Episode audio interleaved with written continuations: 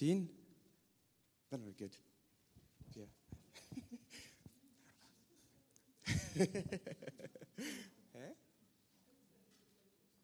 yeah, why not? so 1 Corinthians 12, I'm going to read from verse 31 into 1 Corinthians 13, and it says, But you should be eager for the greater gifts, and now I will show you a way that is beyond comparison. If I speak in the tongues of men and of angels, but I do not have love, I'm a noisy gong or a clanging cymbal. And if I have prophecy and know all the mysteries and all knowledge, and if I have all faith so that I can move mountains, but I do not have love, I am nothing. If I give away everything I own, and I give over my body in order to boast, but I do not have love, I receive no benefit. Love is patient, love is kind. It is not envious, love does not brag, it is not puffed up, it is not rude, it is not self serving, it is not easily ang- angered or resentful. It is not glad about the injustice, but rejoices in truth. It bears all things, believes all things, hopes all things, and endures all things. Love never ends. But if there are prophecies, they will be set aside. If there are tongues, they will cease. If there is knowledge, it will be set aside. For we know in part and we prophesy in part. But when what is perfect comes, the partial will be set aside. When I was a child, I talked like a child and I thought like a child. I reasoned like a child. But when I became an adult, I set aside childish ways. For now we see in a mirror indirectly, but then we will see face to face. Now I know in part, but then I will fully know, just as I have been fully known. Now these three things remain faith, hope, and love. But the greatest of these is love. So, Father, we just thank you for your word. We thank you that we get to look at this and dive in deeper, Father, and explore what it is that you have left for us. And Father, I pray, Lord, that as we go through this passage and as we go through this morning, would you presence yourself tangibly with us, Father? May this word be a seed into our hearts that will grow and bear much fruit. And may you be honored and glorified. In Jesus' name, amen. so if you follow us on social media, you saw a WhatsApp message, you'll see we're going into a new series called Let There Be Love. And so we spent a lot of time just looking at the gifts of the Holy Spirit, and we saw that with each part of the gifts, where Paul spoke about them in 1 Corinthians 12, in Romans 12, and in Ephesians 4, it's always related to love. There's always this element of love that comes in. And especially in this part where Paul's like, desire the gifts, want for more, but then he says, but there's a greater way. And then he goes into this chapter about love. Um, and so we decided that this is what we're going to do. We're going to talk about love. And so today, if you are taking notes, the title for my sermon would be A Love Letter to Bahrain or to Rivers. Let there be love. Come away with me. And so, I don't know if you've ever been in love. If you haven't, there's lots to look forward to. Um, but when I was a child, I was 12 years old, and I met this, this beautiful little girl. I was also 12, so it was okay. Uh, beautiful, thick, luscious locks, very athletic, beautiful, and we just hit it off. And we always liked each other, and eventually we started writing love letters to each other. Who of you have written love letters to other people before? Yeah? A few hands there. Yeah? Who of you, okay, let me make it modern. Who of you have sent love text to other people before? there we go, more hands in the building. So we were hopelessly in love, these starry eyed 12 and 13 year olds. And we used to write love letters to each other. And we used to fold them all fancy, sometimes in the shape of hearts and little post envelopes or whatever. And we'd like get it, give it to our friend Naranjani. And she used to be the go-between. So I would write a letter and she would give it to Lynette. And then Lynette would write a letter and she'd give it back to me. We were hopelessly, I, I'm going to say in like because I don't think we understood the full concept of love at that point. But we used to write letters like, ah, oh, so good to see you, looking beautiful today. And she'd be like, oh, you're so handsome. You're the man of my dreams. and this, this went on for several years. I mean, uh, from, from when we were 12 right through until we finished school. Um, but there was this thing where we, we wanted to write letters to each other. We wanted to communicate. This was before cell phones for the Generation Z. I'm sorry if you don't understand handwritten things. Um, but this is, this is what we did. We used to write letters to each other. I know Dan and Nicole used to write letters to each other as well. I think they still got them. Um, so there's this thing of writing letters when you're in love with someone that just, just to express what you have. Because you can say it to someone's face, but when you have time to sit and think and dwell through it, there's just something so beautiful there. And so that's kind of where I want to go with this. It's like there's this beautiful love letter that God has given to us, where He has expressed His love, where He's given His love, where He's lavished His love out on us. And so that's what we want to explore through this. And this came, well, uh, Yandre and myself had the privilege of going to the Alpha conference last week in London, and there's this moment where they had a time of ministry, and they were praying for us. And in that moment, I just, the first time they, they prayed for us, it's this overwhelming heaviness on my chest. And it was the weirdest feeling. So if you've been in love and you haven't heard from that person for a day or two, there's like anxiety, like the stress, this heaviness that comes on your chest you're just like, what are they doing? Have they forgotten about me? What's going on? And that's the kind of feeling I had, this, this unction of what's going on. And I, I remember standing there in that moment and I just felt so heavy. And I was like, what's going on? And I didn't really get an answer. I think I stood there for about 10 minutes or whatever and it just never felt released. And then the next day, they had another time of ministry. And in that moment, just, we were just worshiping and the same feeling came again. It's like this heaviness. And I was just like, God, what is it that you are t- trying to say? Because this isn't mine. And I just felt God saying, This is the weight of the love that I have for rivers and for Bahrain, where my heart yearns for them, where there's an anxiety when I don't see them, when I don't hear from them. It's just this thing of, I love them so much. I want every moment. I want to be absorbed into their lives. And, and that's what I was stirred. I was just like, God, how do we convey this? How do we as a church, as believers, as myself, get into this place where my life is completely consumed by the love of God. Living in that, breathing in that, going my day to day life with this love of God. And it was quite amazing because we heard stories of people from around the world about the outpouring of God's love. Every story we heard started with just this overwhelming sense of God's love, of His presence being around people. And so, and we're going to get a bit more into that a bit later, but one of the things that I was stirred is, is Exodus 34 14, and it says, For you must not worship any other God, for the Lord, whose name is jealous, is a jealous God. And I think, in lines with what um, Craig said a few weeks ago, what Lynette spoke about last week, is God is jealous for us. Just as when you don't hear from the person that you love, and you're just like, oh, are they talking to someone else? What's going on? What are they doing that they can't talk to me? There's this jealousy that God has for us. It's not about control, it's not about manipulation, but it's about wanting to be absorbed into their lives. And so that I believe that we're in a season where we are being called to set aside these things that pull us away from God, that we are being called to lay down and to get rid of the things that we have allowed to become idols in our lives so that we may receive and know the full love of God, that we know the fullness of His love. And so, while looking at this, and you might be like, okay, we've read 1 Corinthians 13. What has this got to do? Because this is about us showing love and operating from love. But I want to step it back one bit. And for us to walk in the full, uh, for us to operate in the fullness of love for other people, we need to understand the fullness of God's love for us.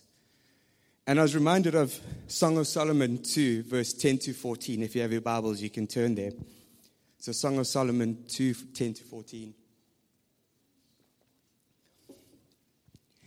And it says, My lover spoke to me, saying, Arise, my darling, my beautiful one, come away with me. Look, the winter has passed, and the winter rains are over and gone. The pomegranates have appeared in the land, for a time of pruning and singing has come the voice of the turtle dove is heard in our land. The fig tree has budded. The vines have blossomed and give off their fragrance. Arise, come away, my darling, my beautiful one, come away with me. And then it goes on in verse 4 it says, O my dove, in the clefts of the rock, in the hiding places of the mountain crags, let me see your face, let me hear your voice, for your voice is sweet and your face is lovely.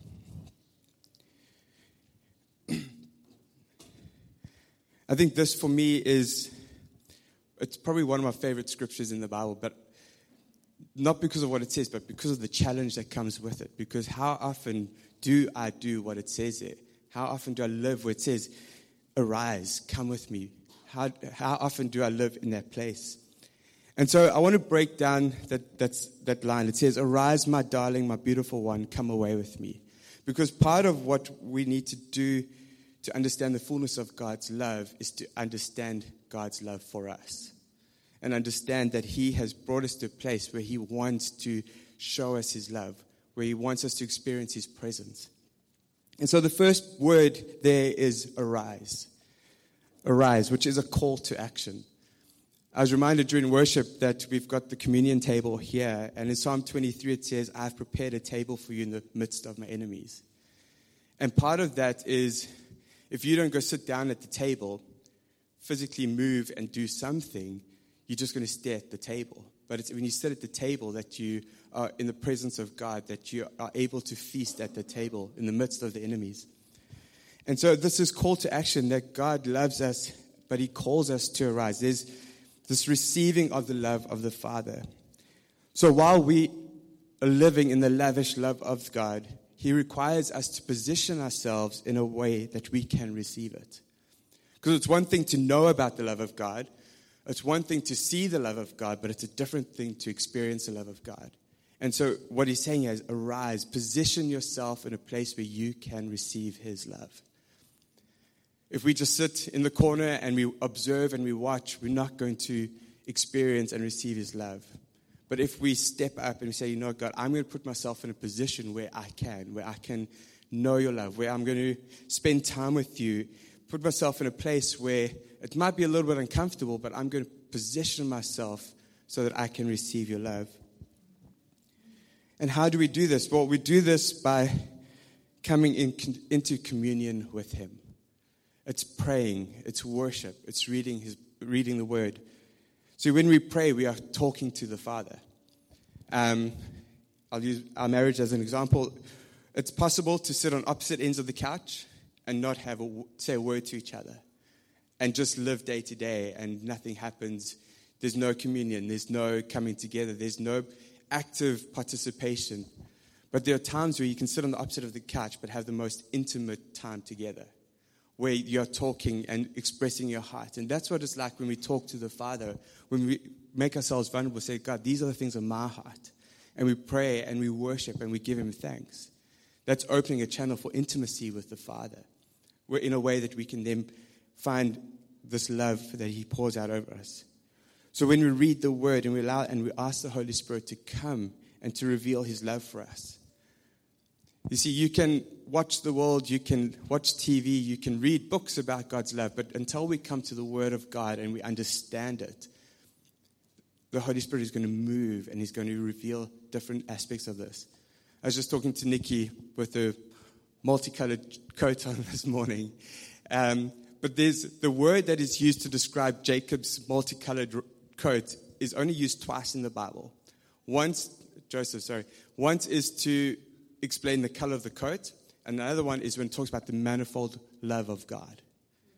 And basically, it's this word that is so big that they cannot actually define it because from every angle it looks different. And so when we read the word and we allow the Holy Spirit to wash over us, that is when we start to see the love of God, the full love of God. Because what I experience as the love of God is going to be different to what someone else experiences. Because God knows us, He's made us. We are intri- intricately made, and he, is, he knows us intimately. And so when we come into that place where we allow Him to reveal this to us, we're going to know and learn and grow in different ways in His love. And that's where community comes in because I can then talk to someone else and be like, you know, this is what I've felt, this is what I'm experiencing, and that can help someone else to grow and experience God's love as well. And so don't isolate yourself. I think one of the things that we've learned in the last week, but also through COVID, is that isolation is the enemy's way to pull us away from the presence of God. There's a difference between reading the example of Jesus, who separated himself to spend time with the Father, but he never stayed in that place. He always went back. And I think it's so important for us as well. Yes, find your prayer closet, find your place and your secret place where you can worship and know God, but always come back. There's this thing about doing this together as a body of believers, not as individuals. And so there's this thing of positioning ourselves to receive the love of God. The next part is my darling, my beautiful one. And I think this is the one that, if I have to look at this line, is the thing that I've probably struggled with the most in my life. But this is about knowing your identity. That you are his workmanship.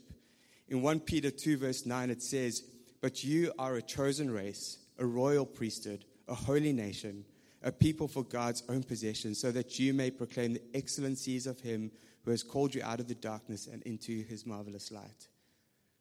See, now that we have received Christ, we are a new creation. We have been made new. And so, through Christ, we have been made co heirs with him.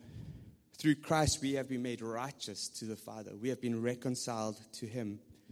There is nothing that can separate us from his love.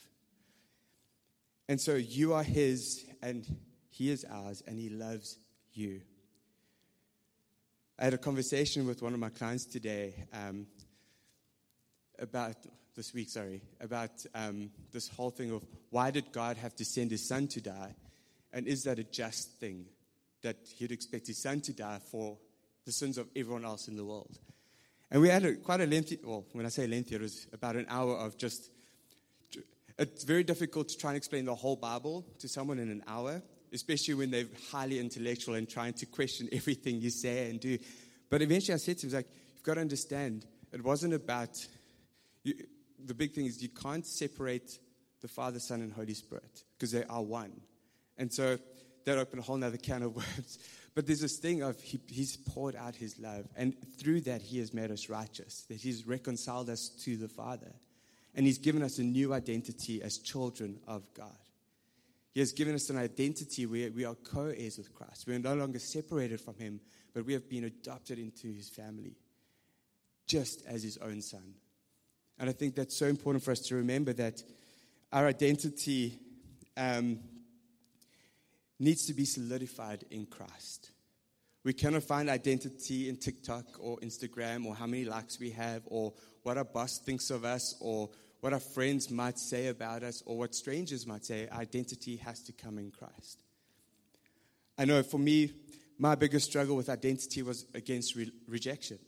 I grew up as a child, not very confident, very timid, pulling away from people that wanted to show love because I was so scared of being rejected. And I found my identity in the acceptance of others. But what I found very quickly is that someone can accept you for a week and they might reject you the next week. I might be accepted by someone for two years, but they'll, if someone might reject me then afterwards.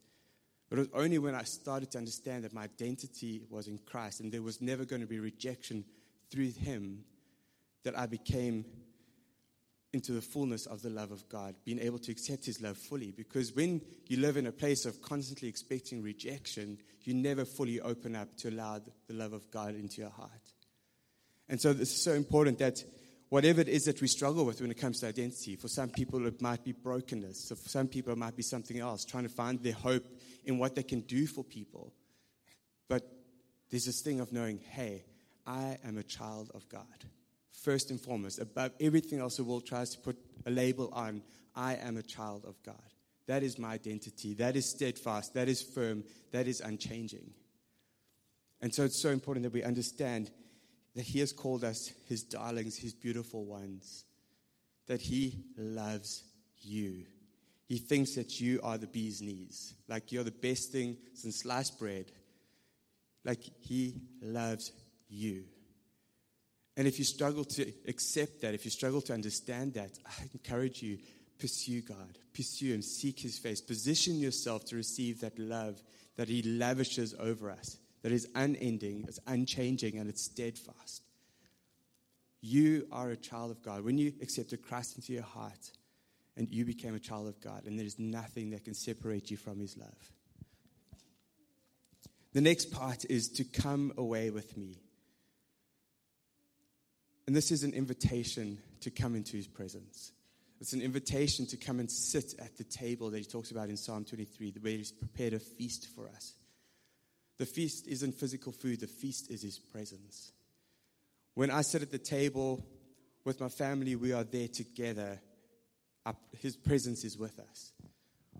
When we sit at a coffee shop with someone else and you're having a conversation, nothing else in that restaurant matters. It's about who's with you. And so there's this invitation from the Father saying, Come away with me. And so we need to find the time to spend in His presence, to seek it out, to make sacrifices, to make it a priority.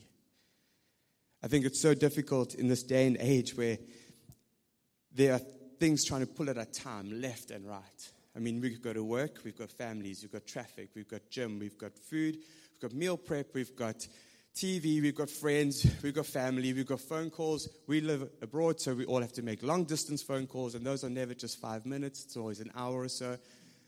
There are so many things. You still want to, for some of us, write music, you still want to do all these other things, you want to work on your art. You, everything is pulling and tugging at our time. But we have to make this thing of coming to the presence of God a priority.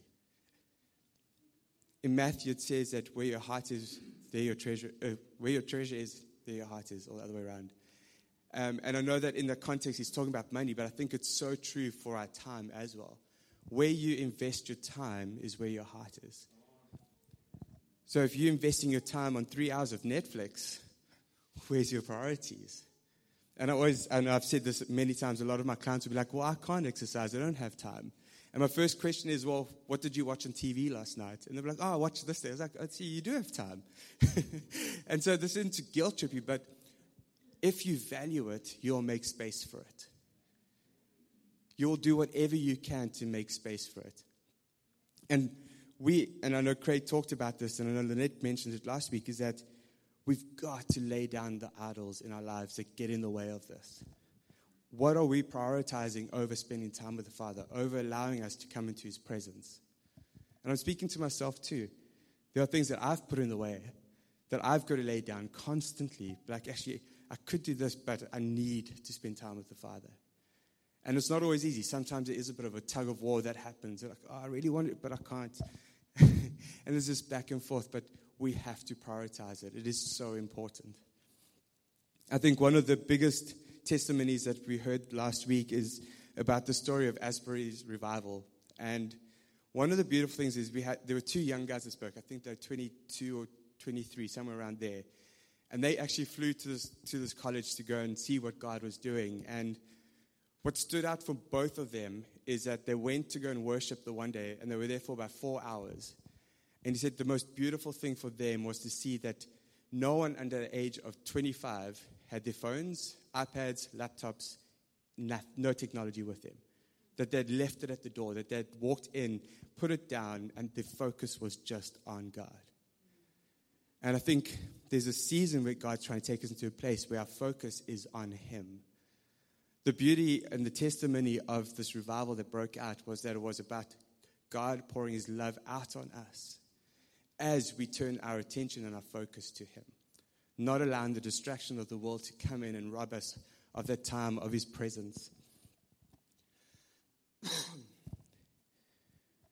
and then we go on, after we've made time to enter His presence, it goes on a bit later um, where it says, Let me see your face, let me hear your voice, for your voice is sweet and your face is lovely. And there's this thing of one of the guys said it so well. He's like, we often, and the revivals of the past have been about God's power, about his hand, about what he can do. And this is about seeking his face. And we said it when we were talking about the gifts of the Spirit, is so often we seek the manifestations of the Spirit, but we forget about the Holy Spirit. And so we need to seek God. So often we seek his power, we seek his might, we seek his hand to do stuff, but we forget to seek him. And I think this is so important. It says, Come away with me, see my face, hear my voice. And sometimes we just need to be quiet. I think one of the things that stood out is just this thing of allowing stillness to come. I think we're in a very, very loud world, visually, audit, auditorily, auditory, that one, sorry. And so there's this thing where visually our attention is being pulled from one thing to the next thing to the next thing. Uh, the, the, the danger of a lot of the apps that our kids are, and even us as adults are using is that it's literally 15 seconds here, 15 seconds here. So you never actually have to pay attention to anything too long, but it just it sucks you in because it pulls you in because you don't realize how much time you're spending looking through Facebook or looking through TikTok or looking through Instagram. Our kids at school, it's one activity here, it's one activity there. It's constantly being pulled left and right. As adults, um, attention is pulled in every different direction. There's this thing where God is saying, hey, come aside. Come into the stillness. Switch off from the distractions around you and come into my presence so you can see my face and you can hear my voice.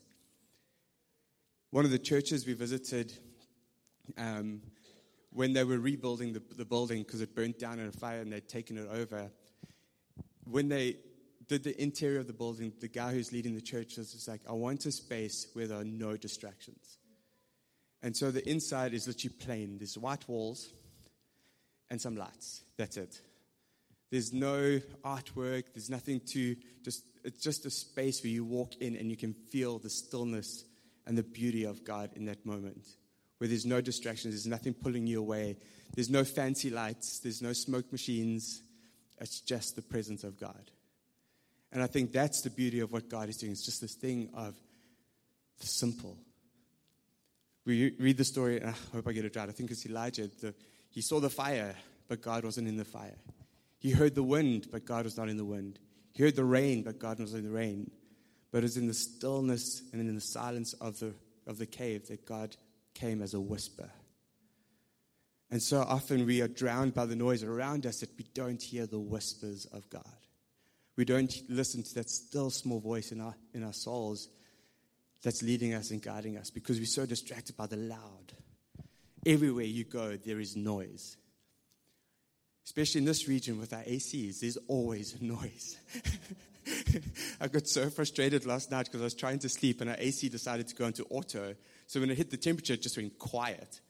And I was like, what is that? what is the silence? But I think there's this moment where God's just like, hey, I'm in that stillness. So come away, get away. Because it says, find me in the, in the cave, hear my voice, see my face. Come away.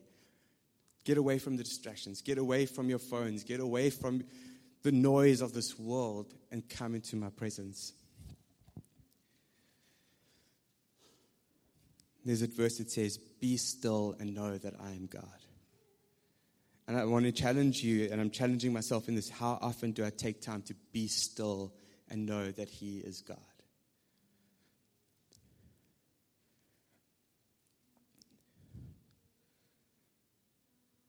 with this, when we pray, are we praying for God's hand of rescue? Are we constantly praying for Him to come through? Are we praying for breakthrough? Those are all good things, but do we ever just pray and talk to Him?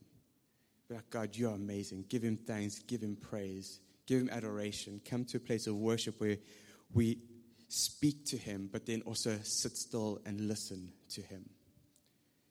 I know I'm guilty of that sometimes. I pray and I pray and I pray, and I'm like, that was a great prayer session. I walk away, and then I think back, I was like, did I actually just sit and listen for a little bit? What is God actually trying to tell me? Um, and so I think that's a challenge for all of us is to step away from that noise, to learn to just shut up and be quiet and allow Him to speak to us, to seek His face and to hear His voice.